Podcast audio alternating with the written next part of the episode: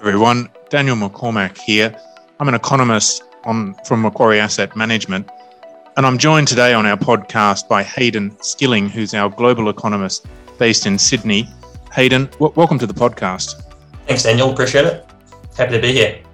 Late last year, you released your Global Economic and Market Outlook. It was a very comprehensive 90 something page document. To kick us off, could you summarize your key views on the economic outlook and markets in, in perhaps five quick points? And I understand a bit of time has passed between uh, now and when you wrote that note. So if you want to just touch on how your views may have changed uh, in, in that period, please feel free to do so as well. Yeah, sure, Daniel. So I suppose at a very high level, the first main point I would make is that global growth is expected to slow through 2022 compared to 2021, but we still expect growth to remain above its historical average you know, buffeted by you know economic reopening and, and macro policy that remains supportive. But that growth is expected to be uneven both throughout the year and across economies. So we expect the growth to be led by the US, while China is likely to lag after leading the world out of the COVID recession. The, the second point would be that monetary policy is likely to diverge somewhat across the major economies. Uh, the US is likely to raise the Fed funds rate this year. Um, at the time of our outlook, we expect three rate hikes. We now expect five. Um, and we also expect the Fed to begin to reduce the size of its balance sheet, while at the same time, China has just embarked on a new policy easing cycle. So that's where we're getting some divergence there.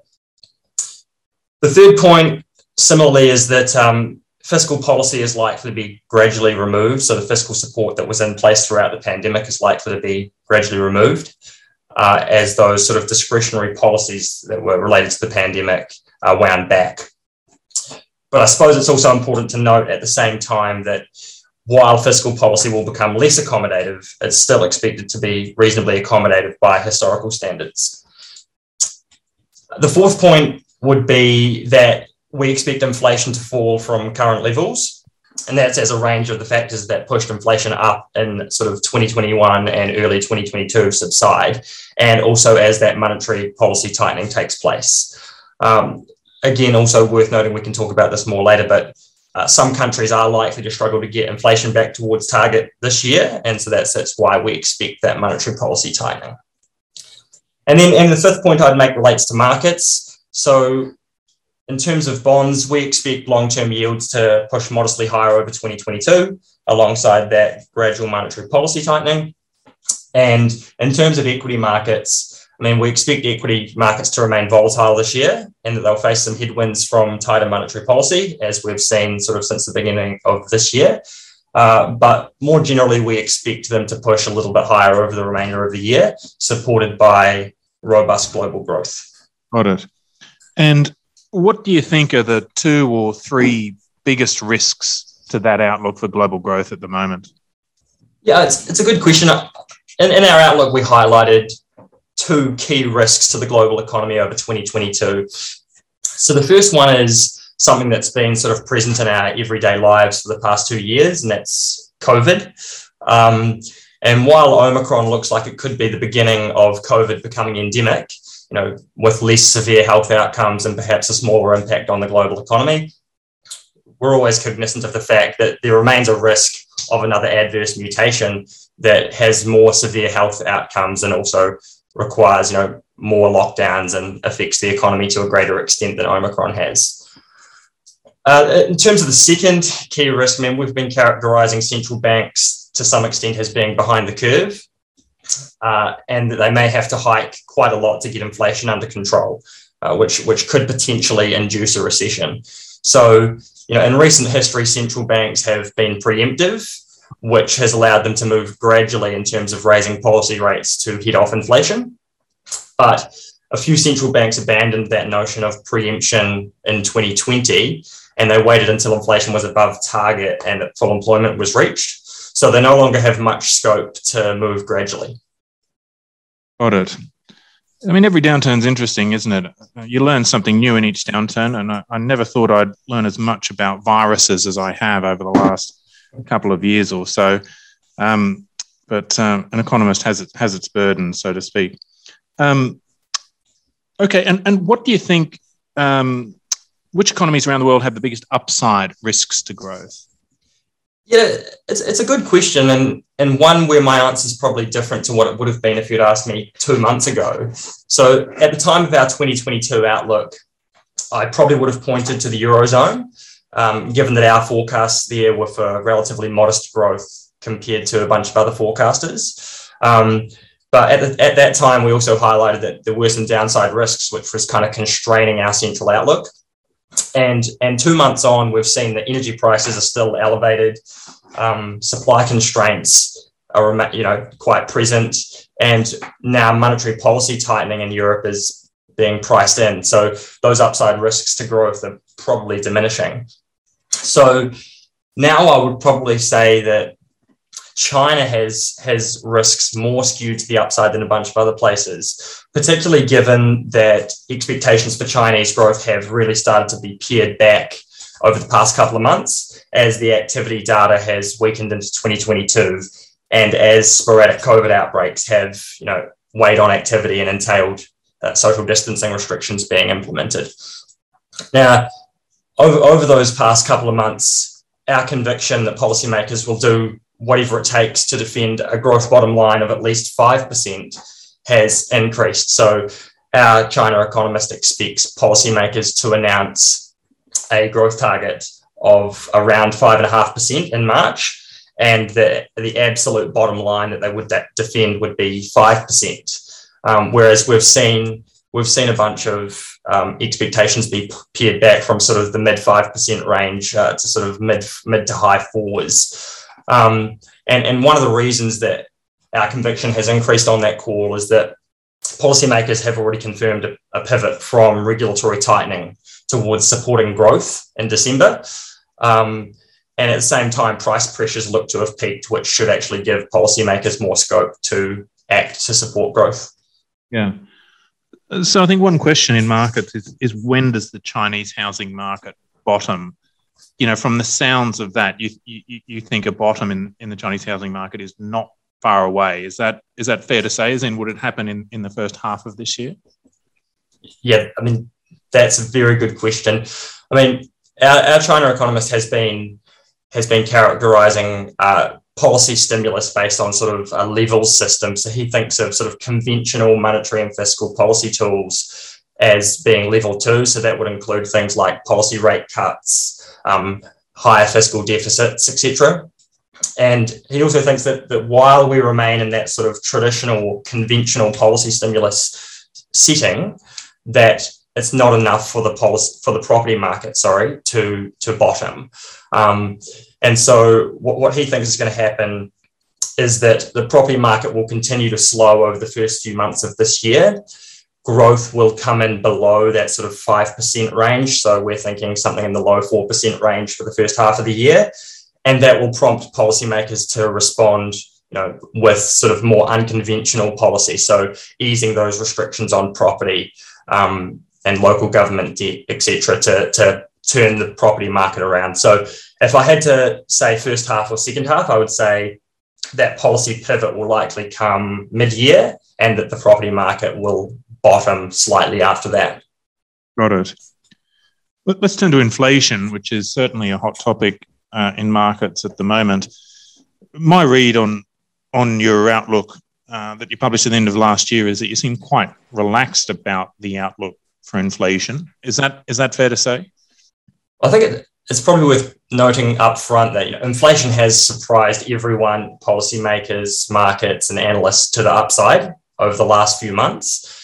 And in contrast to when inflation first spiked, um, it, it's no longer a US phenomenon with, with CPI inflation actually above target in, in a bunch of countries. Um, now, now, one of the things that we've been saying for a long time now is that some of that increase is clearly transitory, which is some language that the Fed has moved away from. But you know, some of it's been driven by sharp energy price rises. Some of it's to do with supply chain constraints and some of it also relates to a switch from services consumption to goods consumption as COVID shut down certain parts of the economy. Um, so, so you're right. We still believe that those so-called transitory factors will abate, and that inflation will come down from where it currently is. Um, but that's likely to occur more over the second half of the year.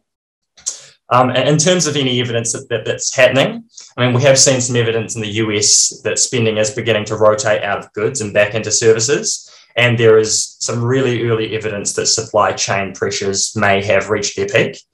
Um, but at the same time, I mean, our concern over inflation has probably increased because uh, price increases have broadened out beyond the initial components of the CPI or items that were most significantly affected by pandemic related distortions. Um, so, I mean, I suppose I would still say that we're, we're pretty confident that inflation will come down. And that's partly because the policy response will be different to what it was, say, in the 70s, where policymakers are going to be pretty keen to get to keep a lid on inflation. Um, and, and that's going to drive inflation back down towards target. But the key question there is, you know, how long does it take and how much do policymakers have to do? Yeah. I mean, I, I think something that perhaps some people are asking or markets are thinking about is has the fundamental inflation dynamic changed globally? So, for example, you know, over the last 20 or 30 years, it's been really benign, right? right? You know, there's been a lot of disinflationary forces in the world. Inflation has been very well behaved despite a lot of policy stimulus at different points along the way. Um, and that's, of course, a very different dynamic to the 70s that you mentioned, where you know you had inflation expectations rising and you had this sort of self-reinforcing dynamic dynamic take hold. I mean, do you do you think that there's what possibility would you put on? What probability would you assign to the sort of inflation dynamic having having changed in any sort of serious or, or, structural way, you know, because of COVID or over the last few years in general? Do, do you think that's a fairly low probability? I mean, it is a very good question. It's one that we sometimes get asked. I mean, some people point to sort of deglobalization as perhaps one reason why that might be happening. Um, and I suppose in terms of globalization, in terms of global trade to GDP, that's actually stabilized for about a decade now. So think most of the globalization already happened before then. So I probably wouldn't put too much weight on that argument. But you make a good point about inflation expectations. So, I mean, a lot of people have lived through a low inflation environment for most of their lives, or at least the last couple of decades. And, and you know, you kind of get into your mind that inflation will always remain low. And what we've seen now is that there are these sort of speed limit effects where it's possible that the supply side of the economy can be constrained while demand is very strong and, and that pushes up prices. And so what we've seen is, you know, survey-based expectations of inflation have moved up quite a bit. Market-based expectations of uh, market-based versions of um, inflation expectations have moved up quite a bit as well. So I suspect that it's possible that central banks you know, won't find themselves dealing with as much disinflation. You know, we've had the Bank of Japan and the ECB struggling for a very long time with very low inflation. We've had a bunch of other smaller central banks struggling with below target inflation. And I think maybe that the likelihood that they deal with that now has has fallen as a result of the pandemic. But I don't think that we're now in this sort of environment where central banks are going to be dealing with inflation, you know, three, four, five percent for an extended period. Yeah, well, they're certainly they're certainly trying to address the the issue right at the moment. That that seems pretty clear, and that should have a knock on effect, uh, not just to inflation, but but inflation expectations as well. So so hopefully that means that a you know a sort of more challenging dynamic doesn't take hold. Let's let's shift gears a bit and let's turn turn to markets. Um, so you know the Fed is clearly increasing its its policy rate now, and many people are expecting sort of four or even five rate increases this year. Uh, and some people believe that bonds could, as a result of that, have a have a challenging year. Although over the second half of last year, they didn't really respond very much to the pull forward in in tightening expectations. I understand you've done quite a bit of work looking at the fair value for the ten year, and you suggest that it may not be far off where it is now. Could, could you explain your reasoning on that? Yeah, sure. So, I mean, we've done quite a bit of work on this, especially prior to the pandemic, in terms of how we think about it. Um, some of the stuff we've looked at are considering the behavior of global savings and investment. And we've also looked at sort of different ways that we can decompose the yield curve in terms of you know, thinking about a real yield and inflation compensation. Um, but at the moment, sort of our preferred approach, primarily because of its simplicity, is, is to think of the 10 year yield as an average of the expected policy rate over the next 10 years, plus some sort of term premium, which could be positive or negative. And that broadly captures, you know, supply and demand factors affecting the longer end of the yield curve. So we, we put out a note uh, probably a couple of months ago now where, where we assume sort of some scenarios for the Fed. And an indicative scenario might be that the Fed manages to engineer a, a soft landing for the economy. So in that scenario, the Fed would gradually hike through to sort of 2024, maybe early 2025, with the Fed funds rate reaching neutral by that time. So the estimate of neutral is currently 2.5%. And then the, the Fed funds rate remains stable thereafter. So if we if we take the sort of average of what that profile would entail, you get a, an average policy rate of a little over 10%, uh, sorry, a little over 2% over the next 10 years. Um, so to, to, that, we would have to add a, a, term premium, which is obviously a significant source of uncertainty. Um, it's estimated to have been negative in recent years, but but we suspect that sort of balance sheet runoff means that it probably goes towards zero or perhaps modestly into positive territory. So so based on if you add those two components together, you're probably talking a 10 year yield in the vicinity of sort of two and a quarter, perhaps two and a half percent as a pretty good central estimate. And, you know, that's not too far off what we're currently seeing. I think the 10 year is currently just under 2%. Yeah, got it. And so you're kind of of the view that the peak in the policy rate, the, the, the sort of tightening cycle peak, uh, will be lower than previous peaks. Is that is that right? Yeah, I mean, it's a good question as well. Definitely think that it's going to be lower than what we saw prior to the GFC. Um, but we think the policy rates will move higher than they moved in late 2018. So I think our current expectations are for five rate hikes this year and for further four rate hikes next year. So that would take the Fed funds rate, I think, to uh, 225 to 250 as, as the range. Um, I mean, there, there is quite a lot of uncertainty around that. So you know, it's possible that the economy slows much more sharply than we expect, and that the Fed only gets rates to sort of one and a half percent. Or it's also equally possible that you know inflation remains elevated, the underlying economic growth remains robust, and that the Fed needs to move rates, you know, th- to three, three and a half percent, which would be well above the current estimate of neutral. Yeah, got it. Um, let's turn, turn to let's turn to equities. Um, certainly, been a bit more volatile since since the start of the year than most people were expecting. What impact do you think the Fed tightening will have on equities this year? And will this year be be another year of positive returns? Yeah, so I mean, as a general rule, we sort of think of US equities as moving closely with growth and global growth driving a lot of that US equity cycle. Um, and given that we still expect both US growth and global growth to be resilient this year, we think the most likely outcome is that equities, you know, recover from the, the decline that they saw over the earlier part of the year, which has largely occurred, and that they finished the year higher than they are now. So, of course, as the economic cycle matures and, and policy settings become less stimulatory, that's going to act as a headwind for earnings multiples. Um, so that means that the upside to the equity market largely comes through that sort of strong growth backdrop and stronger corporate profitability. So, so you know, we expect more volatility in equity markets consistent with what we've seen earlier this year, and for returns to be significantly lower perhaps than they were in 2020 and 2021, um, but still to, to be in positive territory. Yeah, right.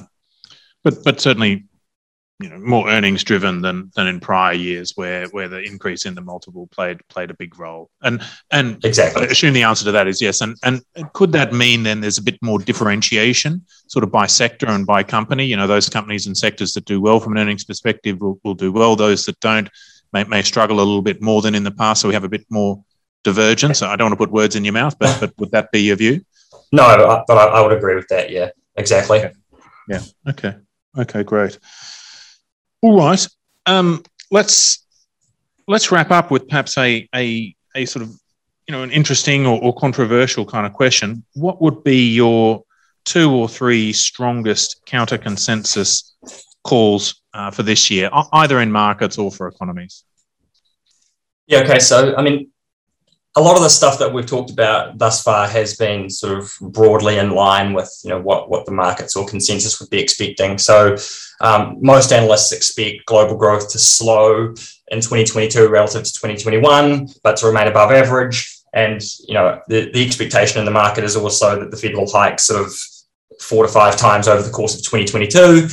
The some other central banks like the Bank of Japan might remain on hold, and China will be easing policy. Um, but sort of as I alluded to earlier, one area where we potentially differ from consensus is our view on, on Chinese growth. So others have become increasingly bearish on China, as I, as I noted before, as housing has weighed on the economy. Um, and we think basically that policymakers will do whatever it takes to defend that growth bottom line of 5%, whereas a lot of the expectations, including from the IMF, have recently been revised below 5%. So I think that view is probably a little bit counter consensus. Um, in terms of another major difference, probably relates to one of our market, uh, sorry, our commodity price projections. So oil prices have risen this year quite sharply on, on supply concerns and on geopolitical tensions to reach new post 2014 highs. Um, but we expect that even though demand should continue to grow as economic reopening occurs um, you know, and that sort of mobility increases, we expect that supply, especially coming from the US, should actually increase more sharply, which will uh, drive oil prices lower and quite considerably lower over the second half of this year. And um, I mean, obviously, there's going to be a lot of volatility in that market, but but that's our general view, and I think it's reasonably counter consensus. And also, it's it's also worth pointing out that view is another factor behind why we think that inflation should subside over this year. So, energy prices have driven a lot of that increase, and as sort of the as the oil price comes down, headline inflation should come off as well. Super interesting. Thanks, Hayden. I mean, I think they definitely are counter consensus calls for sure. That's it for our podcast for today. Thank you very much, Hayden, for joining us. Always very interesting to discuss global macro. And to the audience, if you would like to get access to Hayden's research, please just reach out to your salesperson or relationship manager. Uh, he produces some some very interesting uh, analytical materials and has some great charts in his in his papers. I've been following them for, for quite some time. So again, if you would like access, please please just reach out. Um, otherwise, just thanks very much to everybody uh, from listening from us at Macquarie. Goodbye. This recording is intended for financial professionals and institutional investors only. This is not intended for use with the general public. The views expressed in this podcast represent those of the speaker and are subject to change. Nothing presented should be construed as a recommendation to purchase or sell any security or follow any investment technique or strategy, and does not constitute advice, an advertisement, an invitation, a confirmation, an offer or a solicitation to engage in any investment activity, or an offer of any banking or financial service. Throughout this presentation, various securities and companies are referenced. Examples given are for illustrative purposes only and were not chosen based on performance. This is not a recommendation to buy or sell any security. Investing involves risk, including the possible loss of principal. All examples herein are for illustrative purposes only, and there can be no assurance that any particular investment objectives will be realized or any investment strategy seeking to achieve such objective will be successful. Past performance is not a reliable indication of future performance. Before acting on any information, you should consider the appropriateness of it with regard to your particular objectives, financial situation, and needs, and seek advice. No representation or warranty, expressed or implied, is made as to the accuracy or completeness of the information, opinions, and conclusions presented. In preparing this recording, reliance has been placed without independent verification on the accuracy and the completeness of all information available from external sources. Macquarie Asset Management is the marketing name for the asset management division of Macquarie Group.